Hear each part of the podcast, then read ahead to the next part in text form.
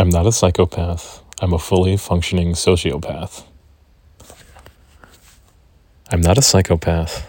I'm a fully functioning sociopath. Do your research. Arthur Conan Doyle.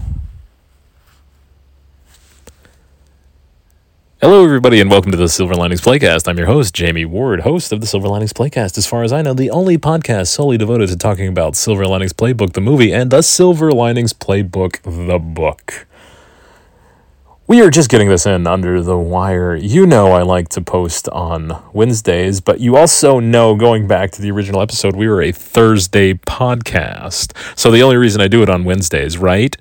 Right, is because I don't trust myself to do it on Thursdays.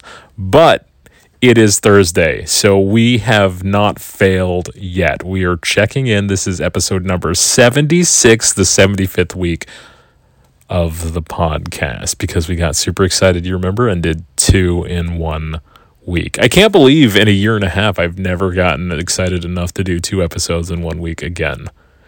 We got very close. I think we did we did pretty close in the Dragon Con week. Uh, but so something has come up. I am needing to shift my focus right now on to thinking about telling jokes to strangers. So I don't feel like doing my fully researched thing that I was uh, even going to get into last week, even though we were going to talk about. Let's let me just let me just follow up though for a second, where I was going to talk about the the fact that the twenty third president, um, Benjamin Harris, started the whole uh, Columbus Day thing going on, but then you have the other presidential, um, uh, not presidential, presidents who were all unofficially acknowledging Leif Erikson Day too. And so the point I was trying to make was that this the this feuding, um, you know, sort of who we want to falsely attribute as discovering America, because neither of them care um, right, but this is basically the feud that uh, we need to be focusing on historically. I always like to say that it's like the most exciting thing that happened to white people since the Eminem and Machine Gun Kelly feud that lasted all of like three days. And to call it a feud was really not a fair attribution of the events because it was. Uh, basically what I'm trying to do, right? You just you be the underdog and you you just go for the top and all or nothing gesture attempt to make it. We have been doing the Silver Linings Playcast for over over a year. Up we're we're about like over over a year and a half now. And and something that's come up is that there is a mystery that we didn't even know we needed to solve. There, you're probably familiar with the theory that that Pat has never even left the institution, right? That it all takes place in his dream.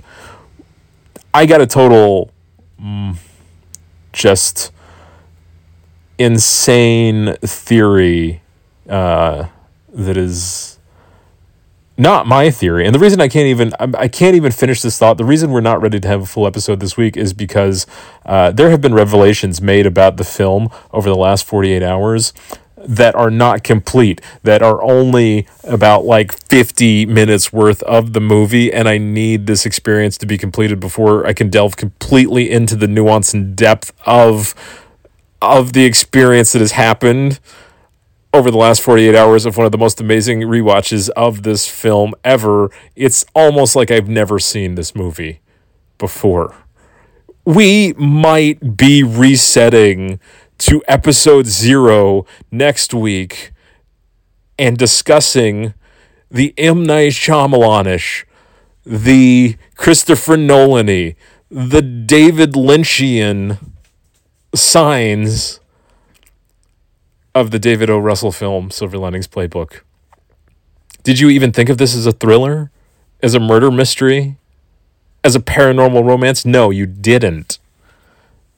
this was a romantic comedy, right? That's what Netflix likes to think of it as. That's what Blockbuster Video, if Blockbuster Video was still around, that's what Redbox, which is the most important source of uh, renting this movie, would have said back in 2012. But but uh, ladies and gentlemen, um, I'm saying that. Uh, I'm just going to say Nick, Chip, and Brian. Um, y'all. Also, by the way, Brian, happy birthday. I'm sorry that I didn't. I I saw it was your birthday yesterday on Facebook, and I meant to type out. Uh, but I also meant to record my podcast yesterday, and I was going to give you a shout out. So, happy birthday, Brian! If you still listen to this, I'm sorry I haven't been on Twitch to follow your channel lately. Uh, I was going through not being on the internet, but I'm back and we'll talk and I'll get you on this podcast soon. Uh, I hope you're good. I hope you're still going down the road. Chip, you just flew back to Thailand. Every every so y'all are having busy weeks too, so y'all don't need a podcast this week. All right, go back and listen to a different episode. Anyway, we have theories. Uh, we're going to talk about the mystery of did Pat kill his wife, Nikki. Do we even know that they were married? Maybe he was a super psychopath because he's looking for his wedding videotape and there is no wedding videotape. What if he just had this obsession? Let's okay. I, I'm really I'm gonna sign off because I don't want um, I've got I've got some other stuff I have to be doing, but but let's talk about the the traits of a psychopath really fast. Um, these are the clinical traits of a psychopath. Superficial charm. Uh, that's Bradley Cooper. High intelligence. That's Pat Solitano's character. Reading books, right? High intelligence. Poor judgment and failure to learn. How many times in the film does he not learn from his mistakes. He he repeatedly in his therapy sessions makes excuses for his past behavior as if they are aberrations in his behavior, not owning them as behavior, but as incidents. Pathological egocentricity and incapacity for love. I don't think that, that that he qualifies under that one, but you only really need to qualify for six out of the nine for a diagnosis um, lack of remorse or shame. He definitely does not exhibit that uh, in in feeling bad. I mean, he sort of gives the same answer that anybody that gets in trouble for something would be like, "I'm I'm sorry, that doesn't represent my behavior." I was in a moment, but uh, anyway, that's that's a debatable one. Maybe we'll look to the book for more theories on that. Impulsivity. There, that is that is probably one of the chief characteristics of his character grandiose sense of self worth. I don't think we'd really charge him with that because it's not like an egregious, um, you know, negative trait. It is also a fictional story, so it's not necessarily something that comes up. Pathological lying. He doesn't really have a problem with that. He's actually too honest. So that's not manipulative behavior there is a discrepancy between his manipulative behavior in the film and the book. He's far more manipulative in the book. In fact, I've discussed this way back when we did the profile on Tiffany's character that Tiffany is a far more sympathetic character in the film, and then in the book, uh, she is really not that great. But then Pat is the exact opposite too. I almost feel like he's not super likable in the movie. I would love to know what you guys think about that. Uh, if you have feelings about whether you think the characters are more or less likable in the book or the film version, uh, check that out and definitely give us feedback. We're on all the social medias, or you can email us at silverliningsplaycast at gmail.com. Back to traits of being a psychopath. Uh, manipulative behavior, poor self control promiscuous sexual behavior, juvenile delinquency, and criminal versatility. I realize that's more than nine, and I told you the list said nine. So I think that could mean that the author of the list was, in fact, themselves a psychopath. meaning I'm not sure if this list is actually. I got it. I, I'll admit I did get it from a website that had the word psychology in the title, but I did not check if the other letters made it an authoritative, like a an educational site or some kind of medical site. I want to uh, hear your theories on if you think that that maybe Pat killed his wife.